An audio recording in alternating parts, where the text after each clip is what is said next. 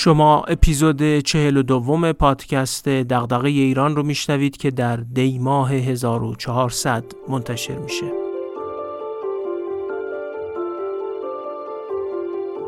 من محمد فاضلی هستم و تو این پادکست از کتابا و متونی میگم که میشه از اونها مباحثی درباره توسعه و بهبود مسائل جامعه ایران رو یاد گرفت یا حداقل به سوالاتی از جنس دغدغه ایران بیشتر و بهتر فکر کرد.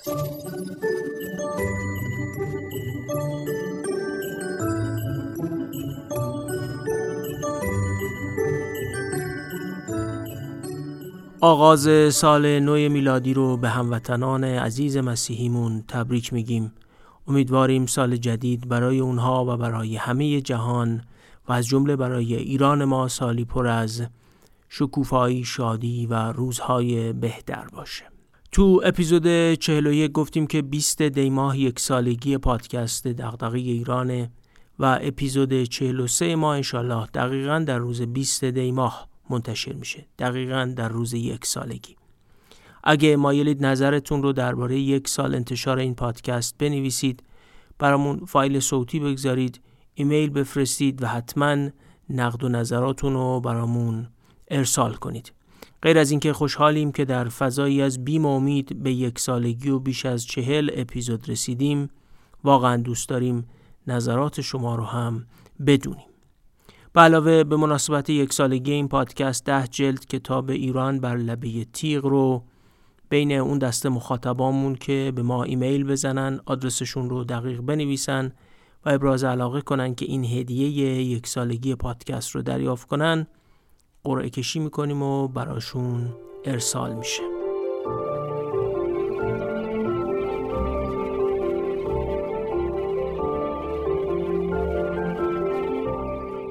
تو اپیزود 41 بخشی از کتاب برنامه‌ریزی و توسعه در ایران نوشته جورج بندیکت بالدوین رو شرح کردیم که بیشتر ناظر بر سالهای اولیه شکلگیری اندیشه برنامه‌ریزی توسعه در ایران پیدایش سازمان برنامه و برنامه های اول و دوم توسعه در ایران بین سالهای 1328 تا 1341 بود. حالا کتاب رو پی می‌گیریم. فقط برای شنونده ای که اپیزود قبلی رو نشنیده بگیم که بالدوین به عنوان سرپرست اولین گروه مشاوران هاروارد سال 1338 وارد ایران شد.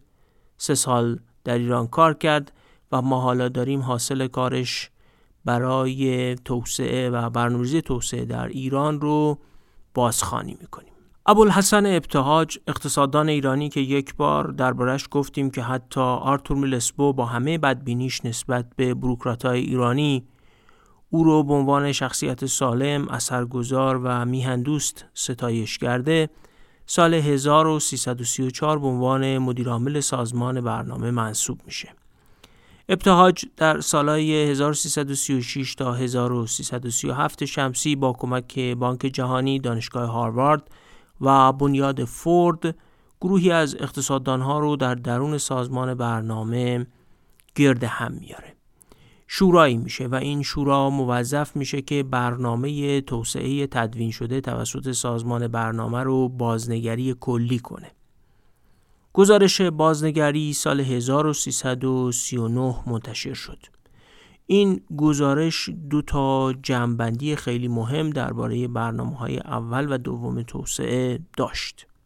اول اینکه تلاش توسعه مؤثر مستلزم هماهنگی بسیار نزدیکتر ارگانهای کلیدی دولت است.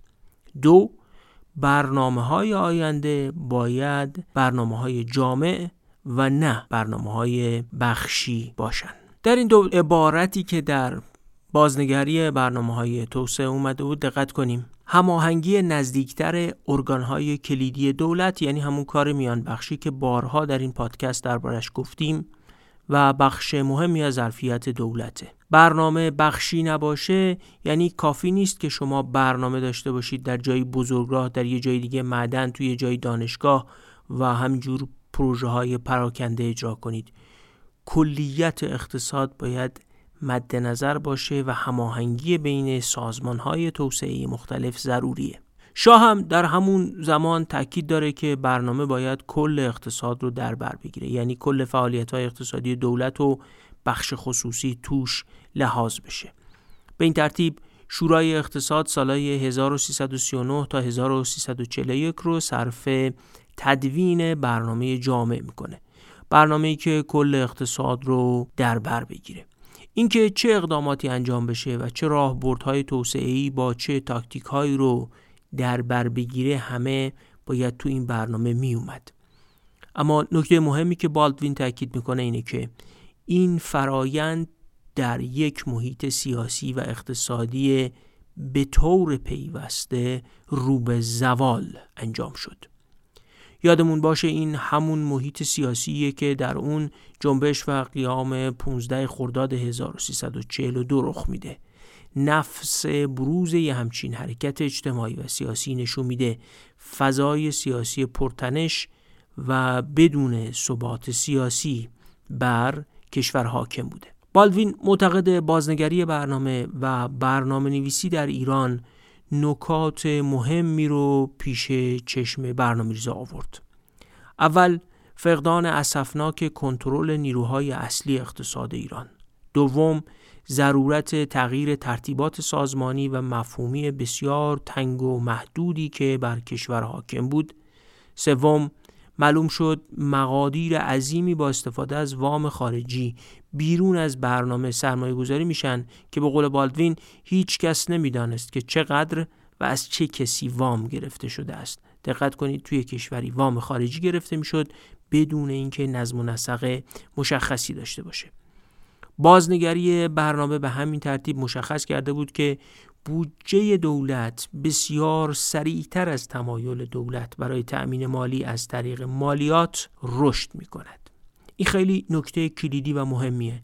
دولت مایل بود بودجه از طریق مالیات تأمین مالی بشه اما بسیار فراتر از مقدار مالیاتی که دولت از جامعه می گرفت بودجه هزینه هاش پیش می رفت و بزرگ می شد. اقتصاد ایران دهه هاست تا به امروز که درگیر صرف کردن نفت برای هزینه های جاریه. همون موقع مشخص شده بود که نفت اختصاص یافته به سازمان برنامه صرف بودجه جاری هم میشه. مسئله بانک ها که بلخص در دهه 1390 به بحران بزرگی بدل شدن و از مسیرهای مختلف بر بیانضباطی اقتصاد ایران افزودن و بلخص نقش عظیمی در خلق نقدینگی و ایجاد تورم داشتن در همون زمان هم یعنی 60 سال پیش هم بروز کرده بود. بالدوین نوشته در بخش خصوصی نظام بانکی به سرعت در حال رشد و به آسانی به تقاضای اعتبار تن می‌داد. تقاضایی که سریعتر از آنی رشد می کرد که اقتصاد بتواند بدون فشار بر قیمتها آن را جذب کند. رشد شدید سرمایه گذاری ها و بالا رفتن مصرف داخلی و تأمین اون از طریق واردات سبب کاهش شدید ذخایر ارزی کشور هم میشه. اما اون چه برای ما در این پادکست اهمیت بیشتری داره و از منظر ظرفیت حکومت مهمه این واقعیت حکومت ایرانه که می‌خواست به سمت برنامه‌ریزی جامعه حرکت کنه برنامه‌ای که کل اقتصاد رو در بر بگیره. اما برای این کار باید به قول بالدوین برنامه‌ریزی اقتصادی، برنامه‌ریزی بلند مدت مالی و بودجه سالیانه با هم هماهنگ می شدند. بالدوین میگه چنین چیزی در سنت بودجریزی ایرانی وجود خارجی نداشت. از نظر بالدوین هدف بودجریزی در ایران فقط این بود که مخارج به گونه کنترل بشه که دولت بی پول نشه. اما این سنت بودجریزی برای پیشبرد مجموعه ای از اولویت ها استفاده نمی‌شد. از سال 1331 و شروع برنامه اصل چهار ترومن در ایران تلاش برای بهبود بودجه نویسی و بودجه ریزی در وزارت مالیه هم شروع شده بود. اما سازمان برنامه مستقل از درآمدهای عادی دولت تأمین مالی می‌شد و بر اساس اصولی که ابتدا مبتنی بر اونها شکل گرفته بود فرایند بودجه خاص خودش رو داشت. بودجه سالانه سازمان برنامه که تدوین و منتشر می‌شد مخارج مطرح شده برای هر فصل رو به تفکیک پروژه های اون بخش نشون می‌داد. مثلا نشون می‌داد که در فصل آب یا کشاورزی یا انرژی چه پروژه هایی هست و با چه اعتباراتی باید اجرا بشه. هنوزم رد پای این نوع بودجه نویسی رو در پیوستهای بودجه سالیانه کشور به وضوح میشه دید. بودجه دو مشکل اساسی داشت به قول بالدوین اولا محترم نبود و بعد از تصویب هم اهداف اون برای کنترل برنامه ها و مخارج رعایت نمی‌شد. دوم جریان نقدینگی طوری نبود که منابع مالی در زمان تعیین شده در بودجه به پروژه ها برسه. سهم سازمان برنامه از درآمد نفت هم در اواخر دهه 1330 کم میشه. در نتیجه این سازمان با کمبود نقدینگی هم مواجه شده بود. وام گرفتن از بانک ملی و خارج هم درمان درد نمیشه و نهایتا صندوق بین المللی پول در سال 1340 این عبارت رو می نویسه از هر منظر و با هر هدفی سازمان برنامه ورشکست است سازمانی که تأسیس شده بود تا تعدادی پروژه توسعه رو مستقل از بقیه ارکان دولت با کارآمدی بیشتر پیش ببره در پایان دهه 1330 به ورشکستگی رسیده بود. تو چنین اوضاع و احوالی برنامه سوم توسعه در ایران در سال 1340 تصویب میشه. بگذارید شرح بالدوین درباره برنامه سوم توسعه رو عینا براتون بخونم. خیلی درس آموزه. نوشته قانون برنامه سوم هیچ هدف مشخص اقتصادی برای کشور تعیین نمی کرد. هیچ اشاره به سیاست های اقتصادی ندارد و به 1500 صفحه اسناد چارچوب برنامه که برنامه ریزان به عنوان برنامه سوم مد نظر داشتند توجهی ندارد. بنابراین هیچ سندی وجود ندارد که کسی بتواند به عنوان سند برنامه سوم به آن اشاره کند. تنها قانونی 15 صفحه‌ای در دست است. آن 1500 صفحه چارچوب برنامه طرح کلی یا نسخه اولیه آن نوع برنامه جامع است که در هندوستان و پاکستان رایج است. قانون برنامه سوم که پس از تصویب مجلس تبدیل به قانون شد را هیئت وزیران تنها دو هفته پیش از شروع برنامه تایید کرد. اهداف بخشی برای 140 میلیارد ریالی که کابینه به عنوان برنامه تلقی می کرد در زمان تصویب برنامه مهیا نبود. دقت کنید 1500 صفحه اسناد پشتیبان برنامه نادیده گرفته میشه خود اون 1500 صفحه یک تقلیدی از برنامه نویسی در هندوستان و پاکستان بود قانون وقتی تصویب میشه هیئت وزیران تنها دو هفته پیشش اون رو تایید کرده بود و روزی که تایید شده بود و یک بودجه 14 میلیارد تومانی براش در نظر گرفته شده بود هنوز اهداف بخشای مختلف برنامه تعیین نشده بود. بالدوین نسبت به برنامه ریزی و موفقیت اون در ایران خیلی بدبینه و معتقد نیروهای سنتی در درون نظام سیاسی بودند. که با وجودشون برنامه ریزی بخت زیادی برای پیروزی نداشت و بر همین اساس هم هست که نوشته پرسش قانونی در اصلاح نظام مدیریت اجرایی آن است که کدام فشارها بیشترین شانس در اصلاح نیروهای سنتی دارد که هنوز در سیستم غالب هستند. یعنی گره می‌زنه پیروزی برنامه ریزی در ایران رو به اصلاح اون نیروهای سنتی که در سیستم غالب بودن. بالدوین یه پاسخ کوتاه ولی به نظر من به قایت مهم به این پرسش میده. سوال این بود که نیروهای سنتی غالب بر سیستم بر اثر کدام فشارها ممکنه تغییر کنند این سوال می‌تونه در هر زمانی و نه فقط زمان بالدوین در میانه دهه 1340 هم مطرح باشه. میگه برخی فکر می‌کنن در ایران هم یه الگوی کرم و پروانه عمل می‌کنه. الگویی که میگه اون کرم زمخت و زشت بالاخره از پیلش بیرون میاد و به پروانه زیبا و لطیف تبدیل میشه. از نظر او طرفدارای این الگو میگن هر فعالیت مدرنی مثل تحصیل ایرانی ها در خارج تا تنظیم ترازنامه برای شرکت های دولتی به تغییر گرایش هایی تبدیل میشه که نهایتا به ساخته جامعه مدرن در ایران کمک می‌کنه. میگه تاریخ ایران چنین چیزی رو نشون نمیده. بعد به سراحت می نویسه دو یا سه دهه گذشته نشان می‌دهد که به جای ایجاد تغییرات لازم ماهیت این فرایند در ایران فاقد برخی کاتالیزورهای حیاتی بوده. به نحوی که کرم داخل پیله مانده و به هیچ چیز جدیدی هم تبدیل نشده است. یعنی اون نیروهای سنتی مونده بودن و در سیستم غلبه داشتن. من واقعا گمان می‌کنم حرف خیلی مهمیه. میگه فکر نکنید آموزش یا برخی کارهای فنی که بوی مدرن شدن میدن الزاما کاتالیزورهایی هستند که باعث مدرن شدن حکومت و جامعه میشن. بصیرت عمیقی تو این گفتش نهفته نیست؟ آیا جامعه ایران در دو یا سه دهه گذشته شاهد افسوده شدن میلیون ها دانش آموخته لیسانس، فوق لیسانس و دکترا به نظام اجتماعی نبوده؟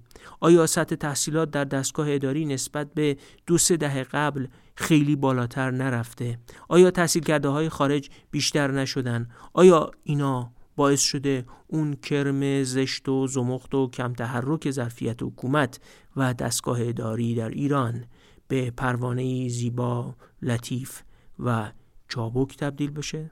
بالدوین یه جمله تلخ دیگه هم میگه که خیلی مهمه یادتون باشه گفتیم که در برنامه سوم توسعه حرکتی از برنامه‌ریزی بخشی و مبتنی بر شماری از پروژه ها به سمت برنامه‌ریزی جامعه اقتصادی شروع می.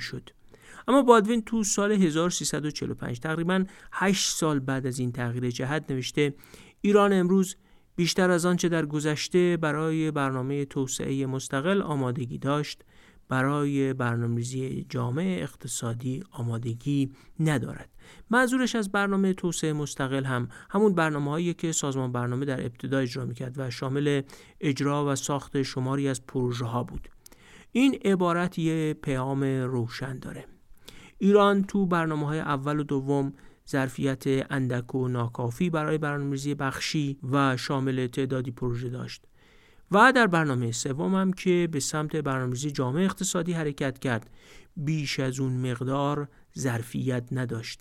برنامه سوم و فرایند تدوینش ظرفیت تدوین برنامه در ایران رو تقویت نکرد. آخرین عبارات فصل سوم کتاب واقعا دردناکه و ناامید کننده است. میگه نمی‌خوام بدبین باشم. بالاخره برای کشوری که این همه درآمد نفت داشته برنامه داشتن حتی برنامه ناقص بهتر از این بود که درآمد نفت رو می‌دادن وزارت دارایی که توی بودجه جاری و معمولیش خرج کنه. چقدر هم خوب می‌شد که سیاست کشور اجازه می‌داد یه برنامه اقلانی پایدار شکل بگیره. اما حالا که اینجوری نیست مردم ایران باید امید به این داشته باشند که خرج کردن منابع فراوان نفتی سبب بشه اونا به مزایایی دست پیدا کنن که مردم کشورهایی که این منابع رو ندارن با استفاده کارآمد از همون منابع اندکشون به اون مزایا دست پیدا می‌کنن. یه جورایی مثل این ممونه که بگه حالا که پول نفت زیاد دارن بذار خرج کنن. شاید یه چیزی هم شد. چه عبارتی بهتر از این می‌تونه کم ظرفیتی حکومت و سیاست در ایران برای طراحی برنامه توسعه و اجراش رو نشون بده؟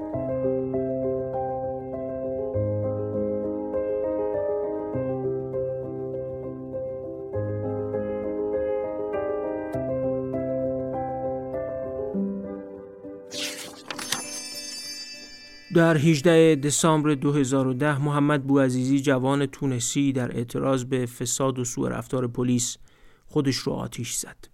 شعله های آتش به سرعت دامن دیکتاتورهای جهان عرب رو گرفت. طولی نکشید که مردم تو پایتخت های عربی فریاد می‌زدن الشعب یورید اسقاط نظام ملت سقوط نظام را می‌خواهد دیکتاتورهای تونس، مصر و لیبی سقوط کردند، سوریه و یمن دچار جنگ داخلی شدند و بحرین درگیر بی ثباتی شد. چی شد که جهان عرب یک بار آتش گرفت؟ کتاب خیزش مردم سرخورده که مجموع مقالاتی از نویسنده های عمدتا متعلق به جهان عرب در دو بخش به تحلیل بهار عربی می‌پردازه. بخش اول شامل مقالات منتشر شده تو رسانه های مهم دنیا درباره این پدیده است و بخش دوم مقالاتی تحلیلی مفصلتر و بیان کننده ابعاد جامعه شناختی سیاسی دینی و حتی فلسفی مرتبط با خیزش مردم جهان عرب علیه دیکتاتورها. کتاب نشون میده همه خیزش ها علیه سیطره فرد دیکتاتور و فساد خود و خانوادش بوده. فردی که دستگاه های پلیسی و امنیتی رو حاکم کرده و نهادهای دولت رو در خدمت خودش خصوصی کرده بود در همه این قیام ها ابزار قیام مسالمت آمیز بود ماهیتشون مردمی، مدنی، جوانگرا و بدون رهبری مرکزی و فاقد ایدئولوژی بودند. نویسنده های متعدد این کتاب خیلی متغیرها رو بررسی می‌کنن. از جمله اثر استبداد فاسد دیکتاتورهای عربی سرکوب دستگاه های امنیتی منازعات قومی و قبیله‌ای ضعف فزاینده دولت‌های عربی برای پاسخگویی به نیازهای جامعه در حال مدرن شدن عرب حجم عظیم جمعیت جوان دنیای عرب و نقش مطالبات و مهارت‌های این جوانان در دنیای اینترنت رو بررسی می‌کنن. اثر بحران در اقتصاد جهانی و سیاست‌های منجر به نابودی عدالت اجتماعی هم بخشی از تحلیل های این نویسنده ها رو در بر می‌گیره. کتاب رو انتشارات طرح نو در 288 صفحه با قیمت 110 هزار تومن در پاییز 1400 منتشر کرده. لینک خرید کتاب با تخفیف 20 درصد رو تو توضیحات Castbox و تلگرام گذاشتیم. برای استفاده از این تخفیف باید کد دیران رو وارد کنید.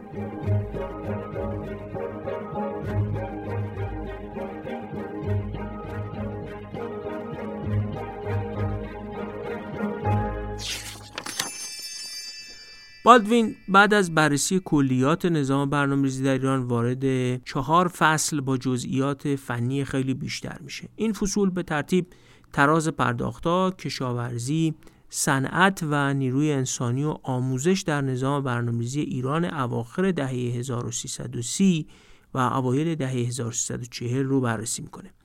ما از خیلی جزئیات فنی و اعداد و ارقام میگذریم و اون چیزی رو در کانون توجهمون قرار میدیم که به ظرفیت حکومت و بیماری های توسعه در ایران ارتباط داره بگذارید بررسی رو از نقطه شروع کنیم که نویسنده معتقد وفور درآمدهای ارزان نفت به ایران قدرت مانور زیادی برای احیای خودش در خلال بحرانها داده و می نویسه از آنجایی که به ندرت بتوان در ایران دولتی یافت که مایل به رعایت هشدارهای اقتصاددانان باشد اغلب این مانورها نه پیشگیرانه که درمان کننده هستند. پس معلومه تو اون عصر هم 60 سال پیش هم دولت ها گوش به حرف اقتصاددان ها نمی‌دادن شاید کسی فکر کنه که استفاده نادرست از درآمد نفتی خصیصه امروز یا گذشته نزدیک اقتصاد ایرانه. اما بالدوین نشون میده که کسری تراز پرداختهای ایران از سال 1333 که 7 میلیون دلار بوده تا 1340 که فقط ظرف مدت 7 سال به 132 میلیون دلار می‌رسه خصیصه اقتصاد ماست. کسری تجاری ناشی از بیشتر بودن واردات نسبت به صادرات تو همون سالا به شدت افزایش پیدا می‌کنه. عبارتی رو بالدوین در این باره نوشته که برای درک تاریخ اقتصادی در ایران بسیار مهمه. میگه بررسی ما نشان می‌داد که حتی درآمدهای بیشتر و جدید نفتی به علاوه اخذ وامهای خارجی بلند مدت برای تأمین این کسری تراز پرداخت ها کافی نبوده. در یه بیان سریح میگه که معیشت و حیات ایران از امکانات آن فراتر رفته بود. مفهوم معیشت در چارچوب امکانات مترادف تعادل در تراز پرداخت های ملت. این اون عبارتیه که بالدوین میشه پس مفهوم معیشت در چارچوب امکانات یعنی تعادل در تراز پرداخت از همون دهه 1330 سطح واردات از صادرات فراتر رفته بود. و حتی پول نفت هم برای جبران این کسری کفایت نمی کرد. چرا چنین وضعیتی حاکم شده بود؟ درآمدهای حاصل از ملی شدن صنعت نفت زیاد شده بود. حجم عظیمی کالاهای سرمایه‌ای با همین درآمدها وارد می‌شد. در مقابل صادرات غیر نفتی تو سالهای 1337 تا 1340 فقط برای تأمین ارز یک سوم تا یک چهارم واردات ایران کفایت می‌کرد. اصل ماجرا این بود که اقلام صادراتی غیر نفتی ایران در از چهار کالا رو شامل می‌شد یا چهار دسته رو پنبه خام، قالی دستباف، خشکبار و پشم خام بنابراین ایران واقعا یه صادر کننده محصولات اولیه بود و محصول ساخته شده یا صنعتی صادر نمی کرد. نکته جالب اینه که سی تا چهل درصد صادرات یعنی پشم، قالی، پوست، مو و روده به گوسفند و بز وابسته بود. به قول بالدوین ظرفیت صادراتی ایران برای صادرات به طور معناداری متأثر از اندازه گله های گوسفند و بز در کشور است. در همچی شرایطی نظام تجارت خارجی ایران هم ظرفیت نداشت همون بازارهایی رو که داره حفظ بکنه. به نوشته بالدوین تو سالهای اخیر میوه های خشک و خرمای ایران عرصه را به دیگر تولید کنندگان ای واگذار کردند. به این مفهوم که دیگر کشورها بازار گسترش یافته ناشی از رونق اقتصاد اروپا را گرفتند.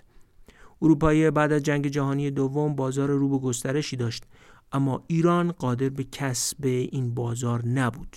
همون گونه که امروز از بازار رو به گسترش چین در دو سه دهه گذشته باز موندیم. رد پای ظرفیت حکومت رو اینجا هم میشه به سراحت دید. بالوین نوشته اصلاح وضعیت صادرات ایران بستگی داره به توانایی دولت در تدوین سازوکارهای خلاقانه برای حمایت فنی و تأمین اعتبار برای سرمایه های خصوصی. اصلاح فقدان تقریبا کلی اطلاعات بازرگانی و نمایندگی در خارج از کشور. الزام طبقه بندی هدفمند محصولات و استفاده از برچسب های استاندارد و پرهیز از وسوسه فراوری و فروش محصولات توسط بنگاه های دولتی. دقت کنید. اقتصاد ایران تو سالهای دهه 1330 و 1340 هم درگیر این بود که دولت نمی‌تونست در بازارهای خارجی به بازاریابی محصول کمک کنه. مثل امروز که هنوز بحث بر سر اینه که معاونت اقتصادی وزارت امور خارجه چه وظیفه‌ای داره و سفارتخونه های ایران در خارج از کشور برای توسعه بازارهای ایران چه می‌کنن. ایران کشور معادن هم هست اما از همون زمان هم هزینه بالای حمل و نقل مانع جدی توسعه این صنعت بود. بالدوین نوشته حمله کرومیت ایران با کشتی به اروپا 14 15 دلار برای هر تن هزینه دارد. اما برای ترکیه اصلی ترین رقیب ایران این رقم 6 تا 7 دلار است. در میان هزینه حمل و نقل زمینی و دریایی هزینه تسهیلات بسیار ابتدایی بندری قرار دارد که هزینه بارگیری در ایران جزو گرانترین ها در دنیاست. این وضع واردات جهش یافته و صادراتی که با شرایط نامناسب انجام می‌شد همین شرایطی که توضیح دادیم کار رو به اونجایی رسوند که بالدوین نوشته بر اساس نظریه ایران باید تمام ارز خارجی خود را از دست می‌داد و در واقع نیز این اتفاق افتاد. بدین ترتیب در پایان دهه 1960 1339 شمسی بانک مرکزی این کشور هر روز با این نگرانی دست و پنجه نرم می کرد تا واقعیت امر را از مردم پنهان کند که تنها برای ده تا پانزده روز ارز برای پرداختهای ضروری ذخیره دارد. و تلخ اینه که می نویسه حتی با خوشبینانه ترین فروز حداقل برای یک نسل کل صادرات غیر نفتی روی هم کمتر از صادرات نفت خواهد بود و اگر هر اتفاق ممکنی صادرات نفت ایران را کاهش دهد چشمانداز اقتصاد ایران برای توسعه به جای بهتر شدن ناگهان بدتر خواهد شد. سوال پیش روی جامعه ایران خیلی روشنه. 60 سال تکرار شدن الگوی تراز پرداختهای منفی بدون ملاحظه کردن درآمد نفت ناکامی دولت ها در پشتیبانی از کالاهای صادراتی از دست دادن مداوم بازارهایی که به طور سنتی در اختیار ایران بوده یا می‌تونسته کالای ایرانی درش نفوذ بکنه و ناکامی در کسب بازارهای جدید. خواه اروپای بعد از جنگ جهانی دوم و خواه بازار بزرگ اقتصادهای نوظهور آسیایی و آفریقایی چه معنایی برای دولت، توسعه و ظرفیت حکومت در ایران داره؟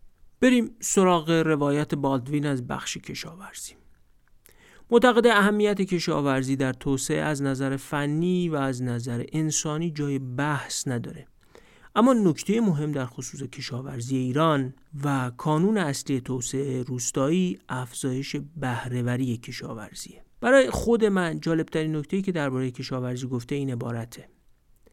افزایش بهرهوری کشاورزی همه چیز است به جز یک مسئله کاملا فنی. زندگی روستایی شامل فعالیت های تولیدی آن در مسائل جامعه شناختی اجتماعی و نهادی ریشه های عمیق دارد که بهبودهای فنی حتی اگر در این حوزه قابل اجرا و تداوم باشند ممکن است هیچ توفیقی نداشته یا اثرات اندکی داشته باشند. دقت کنیم. میگه ارتقای بهرهوری کشاورزی صرفا مسئله فنی نیست. یعنی فقط با افزایش تراکتور و چاه آب و صد و شبکه آبیاری مسائل کشاورزی و توسعه روستایی حل نمیشه. این مسئله برای ایرانی که حداقل سه چهارم درآمد ارزیش از کشاورزی به دست می اومد خیلی نکته مهمی بود و امروز هم هست. به گمان من امروز هم این مسئله درک نشده و الزاماتش به کار بسته نشده. بگذارید یه مورد رو با هم بررسی کنیم تا تناقضات بیشتر روشن بشه. برنامه سوم توسعه در ایران دنبال دستیابی به توزیع بهتر درآمد در بخش کشاورزی کشور بود. خب کشاورزی در برخی بخشای کشور توسعه نیافته تر و فقیرتر بود و برخی جاها وضع بهتری داشتند. از طرف دیگه برنامه بر اضافه شدن تولید کشاورزی هم تأکید می‌کرد. در نهایت برنامه طرف اضافه شدن تولید رو گرفت. معنی این هدف گذاری این بود که منابع سرمایه گذاری شده تو کشاورزی راهی مناطقی با کشاورزی توسعه یافته تر می شد که امکان بیشتری برای اضافه تولید داشتند و مناطق کمتر توسعه یافته کشاورزی ایران بازم عقب موندند. در اصل برنامه تولیدگرا بود. و اصلا دنبال تحول ساختاری تو نظام کشاورزی ایران یا حتی ارتقای توزیع عادلانه تر درآمد بین کشاورزها هم نبود. این همون الگویی که در بقیه بخشهای اقتصاد ایران هم به مدت چند دهه تکرار شده.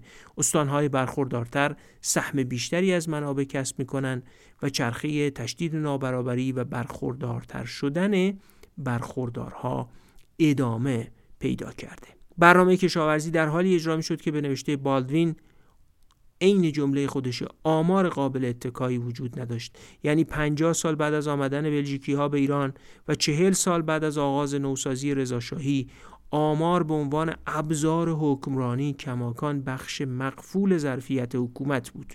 الگوی سرمایه گذاری هم در این برنامه های توسعه نامتوازن بود. بالدوین نوشته برنامه دوم مقادیر زیادی پول به چند پروژه معدود آبیاری تزریق کرد و در مقایسه با آن از سرمایه گذاری در پروژه های تحقیق و آموزش قفلت کرد. در برنامه دوم 150 میلیون دلار صرف سدهای کرج و سپیدرود شد که تقریبا تأثیر مشخصی بر محصول کشاورزی کشور نداشتند.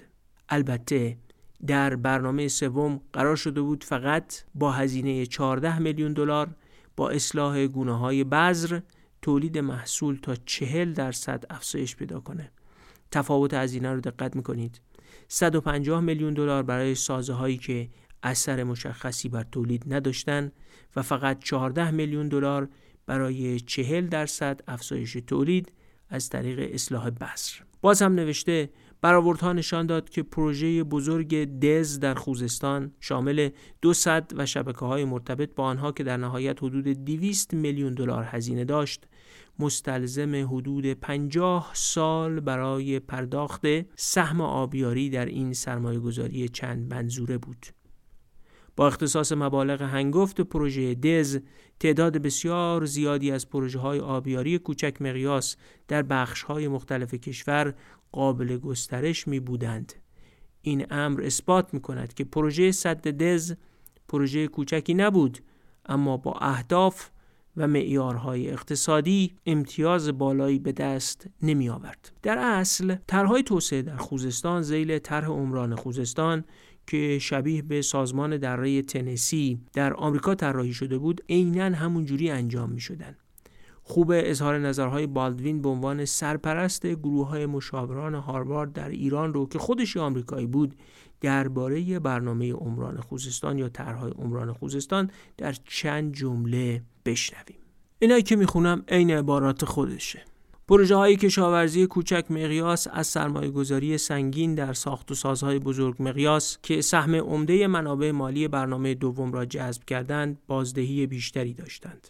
دو تنها پس از تشکیل شورای اقتصاد و اجرای بازنگری برنامه در 1958 1337 شمسی و ضرورت یافتن منبع مالی خارجی برای صد دز بود که برنامه بسیار گران خوزستان موضوع ارزیابی های حرفه‌ای توسط اشخاص مسئول در دولت ایران شد. دقت کنید یعنی تا وقتی لازم نشد خارجی ها تأمین مالی کنن برای صد دز و به اونها ثابت بشه که پروژه خوبیه ارزیابی دقیق پروژه های عظیم صورت نمی گرفت. سه نتیجه خالص ارزیابی ها در سه یا چهار سال بعدی آن بود که طرح عمران خوزستان پروژه هایی را پیگیری می کند که در شرایط مالی، مدیریتی و سیاسی بسیار مناسب نیز از نظر اقتصادی مورد تردید هستند و جمله چهارمش که در پاورقی یکی از صفحات کتاب نوشته واقعا تلخه نوشته هیچ سرمایه گذار عاقلی وارد پروژه های اصلی طرح عمران خوزستان نمی‌شد. و بعد می پرسش اصلی آن بود که ایران پول را باید صرف پروژه هایی کند که تنها اندکی بیش از منافع اقتصادی غیر مستقیم در زمان ارزیابی منفعت دارند یعنی آیا حالا که پول زیادی هست باید اونا رو صرف پروژه هایی کرد که فقط یه ذره ارزیابی اقتصادیشون مثبته و بعد ادامه میده در جامعه با پروژه های مناسب معدود و منافع مالی زیاد برای سرمایه گذاری احمقانه است که وزن نادرستی برای محاسبات اقتصادی قائل شد. انجام دادن چنین پروژه هایی 60 سال پیش اگر از سر ناپختگی و ناکافی بودن تجربه های برنامه‌ریزی توسعه بود اما دوام آوردن 60 ساله همچین رویه هایی رو چگونه باید توجیه کرد آیا خوزستان امروز تاوان این 60 سال برنامه‌ریزی توسعه مبتنی بر پروژه های بزرگ مقیاس اما کم بازده رو نمیده؟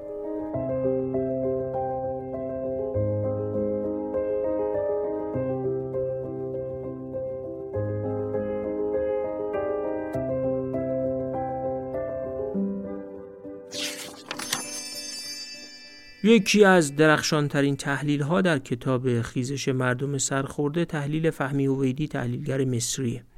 فهمی هویدی با بررسی جامعه مصر از انقلاب 1952 تا اواخر دهه 90 در خصوص این جامعه اینگونه اظهار نظر کرده.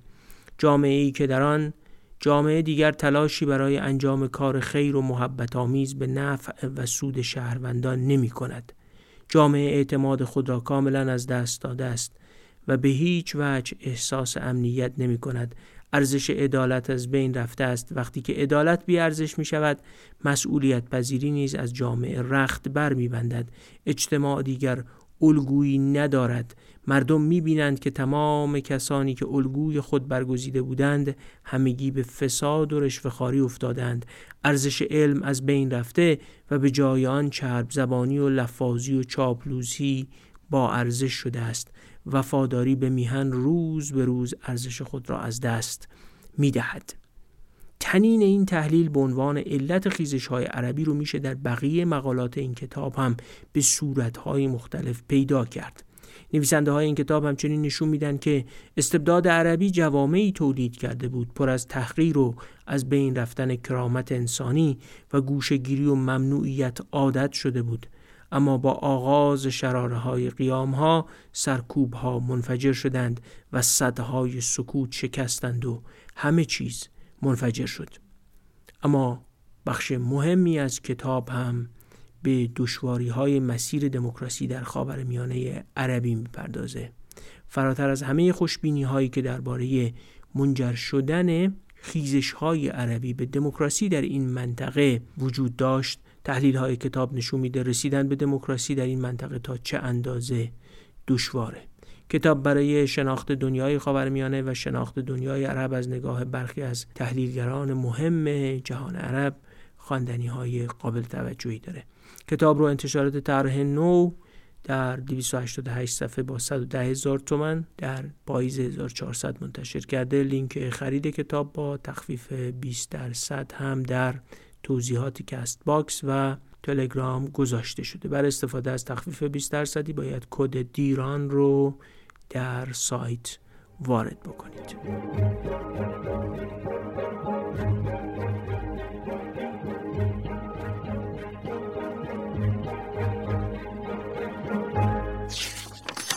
در حالی که برنامه دوم توسعه مقادیر عظیمی صرف ساخت و سازها و سازه های عظیم صدها و شبکه های آبیاری کرده بود مطالعات بعدی که برای برنامه سوم توسعه انجام شد و تو همون 1500 صفحه متن پشتیبان برنامه اومده بود نشون می‌داد که امور مهمتری هم در کشاورزی ایران هست که بسیارم کم. هزینه تر از اون سازه های بزرگ بودن این جملات در برنامه سوم گنجانده شده بود یک بذرهای اصلاح شده دارای ظرفیت افزایش بازدهی گندم و جو به میزان چهل درصد در مقایسه با بذرهای سنتی هستند. اقدامات اصلاحی در باغداری نظیر تنک کردن درختان، هرس کردن، کودهای شیمیایی و سمپاشی طی سه تا چهار سال بازدهی مرکبات را 500 درصد افزایش می.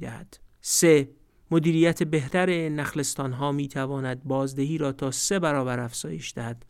با تغییرات مشابه می توان محصول باغهای زردالو را 5 تا 6 برابر افزایش داد. چهار بازدهی باغها با اقدامات اصلاحی و تقویتی مانند اصلاح لایه رویی خاک کنترل بیماری ها کود شیمیایی و حرس مناسب به طور متوسط 5 تا 10 برابر قابل افزایش است 5 بدون افزایش زمین زیر کشت محصول پنبه می توان محصول را تا یک سوم افزایش داد تا پیش از سال 1346 انتظار می رود 80 درصد از 300 هزار هکتار زمین زیر کشت پنبه بذر اصلاح شده پنبه را دریافت کنند که منجر به افزایش 20 درصدی محصول پنبه خواهد شد.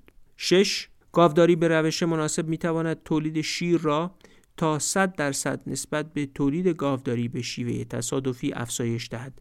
اگر گوساله های ماده وارداتی استفاده شوند بازدهی تولید شیر می تواند نه 100 درصد بلکه 500 درصد افزایش یابد.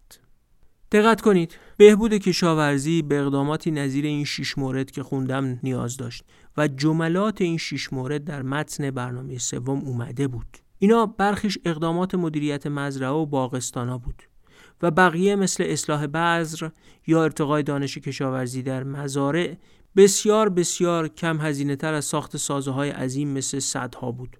جالب اینه که بالدوین نوشته تجربه اواخر دهه 1330 نشان داده بود که کشاورزان از بذرهای اصلاح شده استقبال می کنند.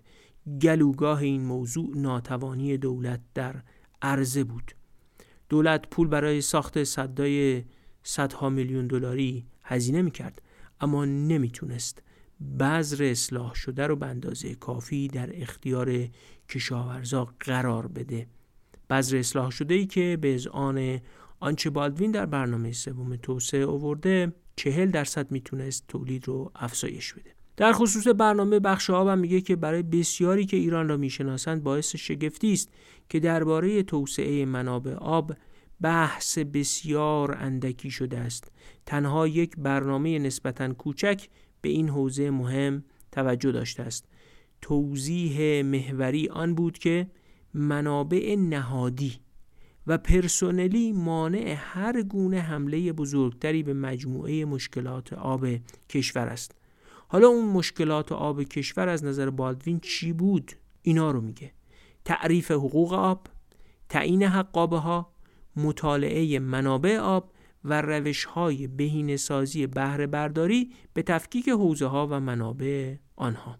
مشکل آب اینا بود اما پولا صرف ساختن سازه های عظیم می شد به علاوه در همون حوزه های محدودی که چاهای عمیق برای پاسخ به نیازهای آبی احداث شدند بالوین نوشته چاها در جاهای نادرستی حفر می شدند از هم فاصله کافی نداشتند و بیش از اندازه برداشت می شدند که همه اینها منتهی به تخلیه منابع آب زیرزمینی می شدند.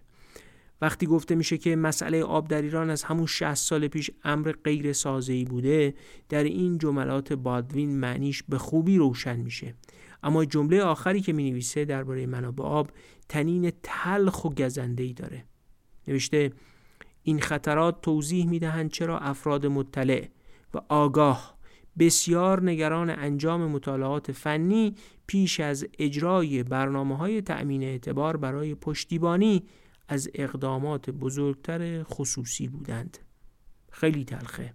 آگاهان از 60 سال پیش باید نگران این بودند که قبل از تخصیص اعتبار برای انجام کارها به اندازه کافی مطالعه صورت گرفته باشه. باز سوال مهم اینه که چرا هنوز بعد از 60 سال در بر همین پاش نمیچرخه. در حالی که بودجه های بزرگ برای سازه های عظیم خرج می شد بازنگری برنامه در سال 1339 به این نتیجه ناامید کننده رسید که تا آنجا که کشاورزی مد نظر باشد حداقل تحقیق پایه و اقدامات آموزشی برای توسعه منطقی با بودجه و کارکنان موجود ناشدنی است. و تلخی وقتی عمیقتر می‌شد که بالدوین نوشته دستمزد کارکنان تنها مشکل موجود نبود. امکانات و مساعدت های ناکافی برای حمل و نقل سوخت و تجهیزات و ابزار به طور مستمر کارگزاران را از تأثیر گذاری کامل باز می داشت. دقت کنید سازه های عظیم ساخته می اما توسعه کشاورزی که مستلزم اقدامات منطقی مثل آموزش و ترویج بود فاقد منابع بود و حتی تأمین سوخت و تجهیزات حمل و نقل برای کارگزاران بخش کشاورزی به اندازه کافی صورت نمی گرفت. یه بار تو همین پادکست به تفصیل درباره کار ساخت و سازی و کار سازوکاری توضیح دادم. ساخت و ساز اون زمان هم غلبه داشت. توسعه مساوی سازه های بزرگ و پرخرج بود ولی پولی برای تأمین سوخت و حمل و نقل و دستمزد کارکنانی که قرار بود آموزش و تحقیقات کشاورزی رو انجام بدن تا توسعه پایدار امکان پذیر بشه به اندازه کافی نبود. هرچند هزینه صدها برابر کمتر از ساخت سازه های گران قیمت داشت.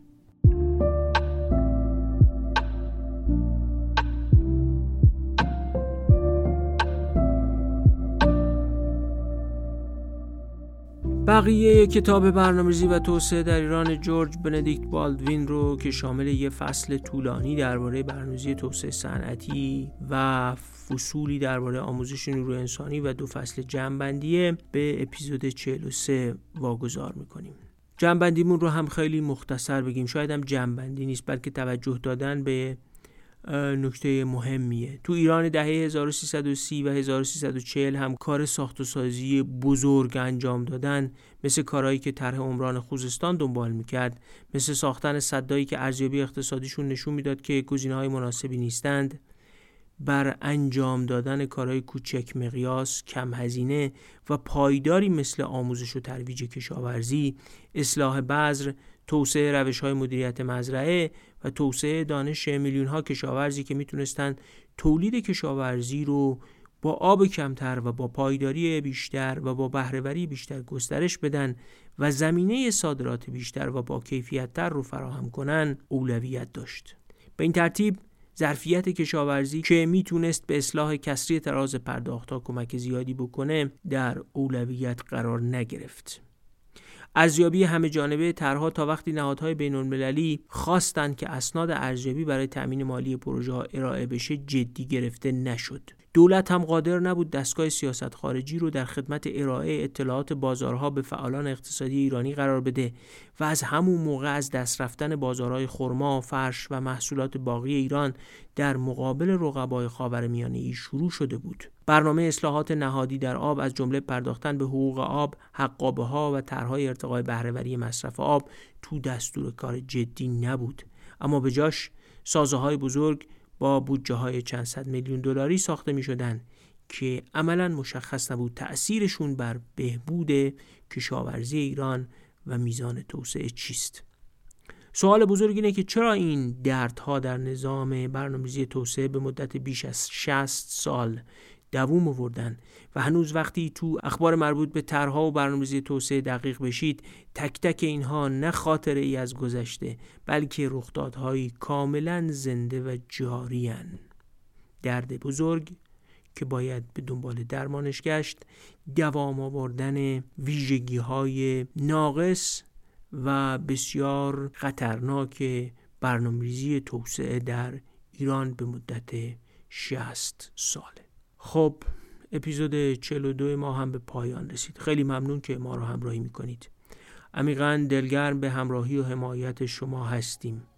از همه حمایتاتون به صورت معرفی پادکست یا حمایت های مالی سپاس گذاریم روزگارتون شادمان و تو هم با سلامتی. خداحافظ.